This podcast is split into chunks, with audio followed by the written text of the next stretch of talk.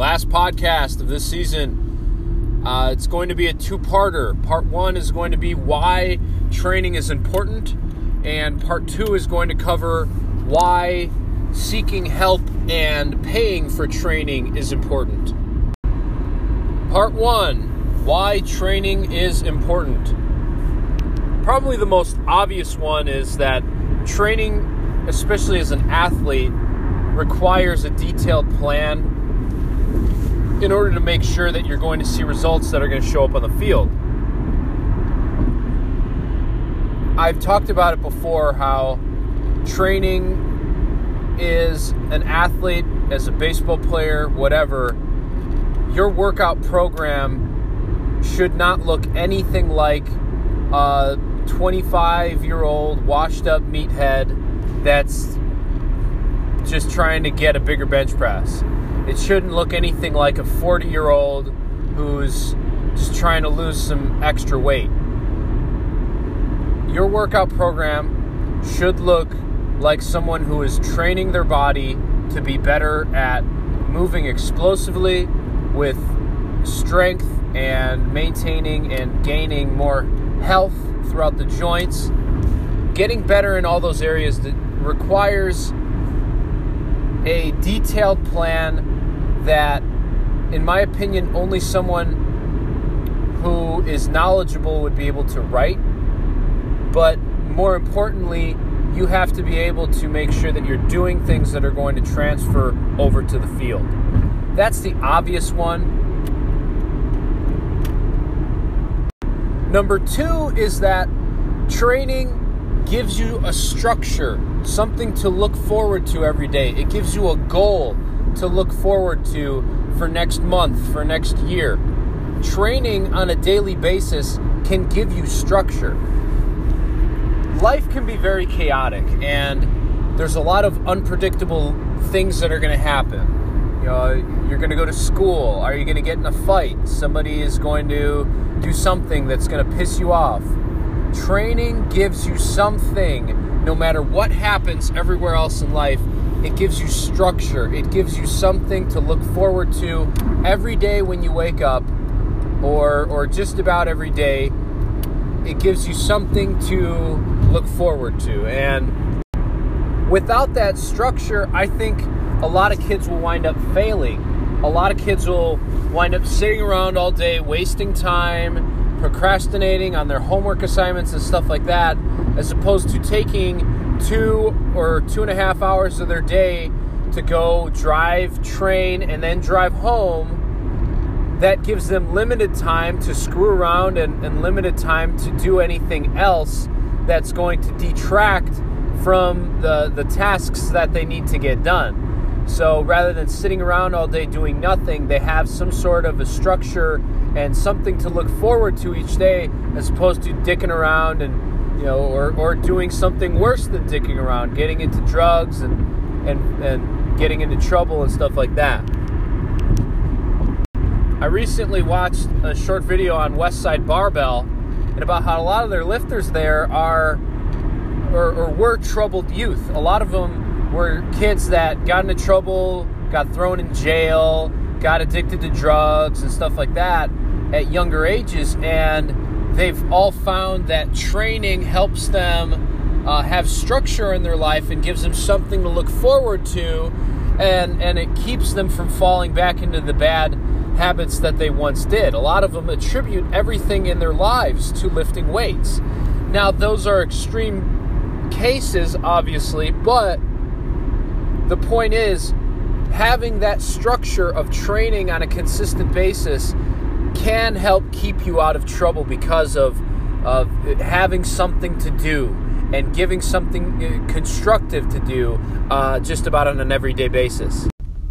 Next part about training is that it gives you confidence. I'll talk about three ways that training can give you confidence. And the first is that it gives you a sense that you can do something that nobody else around you can do. You know, think about like uh, you walk into work after two years of training or whatever, you should be able to deadlift three or four plates or something like that, probably more. Um, so you're deadlifting 400 pounds, let's say. and you walk into your office and you see, well, this guy can't do that, and this guy jogs all day long, and this guy is, you know, uh, out of shape bastard and stuff like that. Though that may seem a bit meat headed, it is true that people who train more after years and years of training have a confidence, and I think that's part of it. I mean, I certainly feel like when I walk into a room, I can kick anyone's ass. And I truly believe that. And I wouldn't be able to do that or I wouldn't be able to feel that if I hadn't been training for the past 12 years of my life. You know, it's something that having strength and explosiveness through training really gives me a sense of being the alpha male. And though it may or may not be true, I might not be able to kick everyone's ass that I, I come across. And though I would never condone going and being a meathead and, and starting a fight with somebody, I'm just saying it gives me a sense of confidence in myself that I probably never would have had if I hadn't been training my ass off for so long. More importantly than that, training can give you a confidence within yourself, a confidence that says, I can do something now that I couldn't do a month ago, two months ago, a year ago. I have trained myself and I've brought myself to a level that I never thought I would be able to do. And when you go through moments like that, you begin to realize that you you have much less limits than you originally thought. I come across a lot of kids who, you know, they'll be throwing 75 miles per hour and they say, man, I'm never going to throw hard. I'm always going to be a guy that relies on just hitting my spots and stuff like that. And then you get them on a velocity program and they start to throw 78, 80, 81, 82. Then they look around at all their peers and start to say, well, I'm throwing just as hard as this kid and he's going to go play at this Division 2 school and I'm I'm throwing up as you know, as hard as anyone else on my team. Maybe I can be somebody that that throws hard someday. Maybe I can be somebody who pitches in college and and beyond and stuff like that. That idea of maybe I can because of what I've done is a confidence that I think only training can really bring about. You don't just get better overnight. You don't just get better because of genetics. You don't just get better through growing into your velocity. You get better at it through training. And I think once people see that and they begin to see that the training they're doing really starts to work, uh, I think that gives them a confidence that, like I said, nothing else other than training can give you. Lastly, I think training can give you confidence to go through life.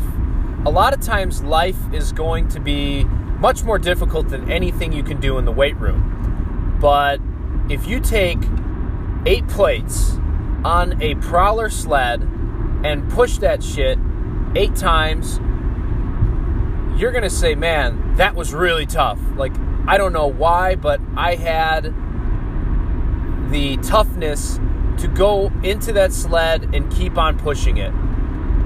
Life is difficult, but it forces you to, or training forces you to dig deeper into yourself and because of that, you're going to become mentally tougher.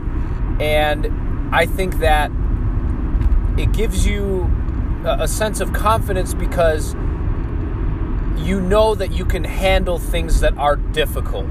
You've pushed yourself. And when life pushes back at you, you're going to stand up and kick it in its nuts because of all the hard work that you've put yourself through in the weight room. Obviously, everything I talk about in my podcast deals with training athletes, but the reality is that most of your life you're not going to be an athlete. But I do think that if you have gotten yourself into the pattern of training on a consistent basis for your sport, uh, eventually you're going to have sort of an addiction to going into the weight room, and it's a healthy addiction because everything that you do in training for your sport, you're going to learn and get good at it for when you're training as a 35, 40 year old that's trying to stay in shape and stuff like that. So, a lot of the things that you do as an athlete at age 18, you can do at age 35, 36, 37, no problem. The weight might not be as much, and you might have a different goal when training, but still, I do think that healthy habits are being formed without you even knowing it because you train on a consistent basis at a younger age. Last point I'd like to make about training is that it forces you to have great work ethic. One thing about everybody in this world that's great, everybody that's ever been great. I'm talking famous people, I'm talking people who, you know, were were who changed the world forever. Albert Einstein, Steve Jobs, all the way down to people who are just great husbands and great fathers and mothers. All of those people, the common denominator amongst them is work ethic. They work their asses off. And to me, training on a consistent basis, weight training, sprinting, forcing yourself to do things that are difficult with a goal in mind is uh, is the best way to go about uh, almost training your work ethic. If you want to have great work ethic someday, you have to work. You have to do things on a consistent basis with a goal in mind. Having a mindset that says, I am not good enough today, I want to be better tomorrow. And I'm going to work my ass off today to get better tomorrow, and the next day, and the next day. And, and having that hungry mindset is something that if you train it now, it's never going to leave you.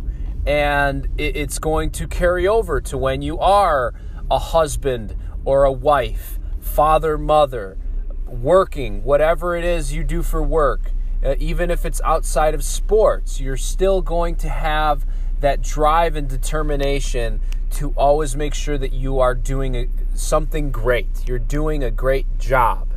And uh, I really do think that there is no better way to go about doing it than weight training. I think that at younger ages, especially, school sucks. Not many kids love school.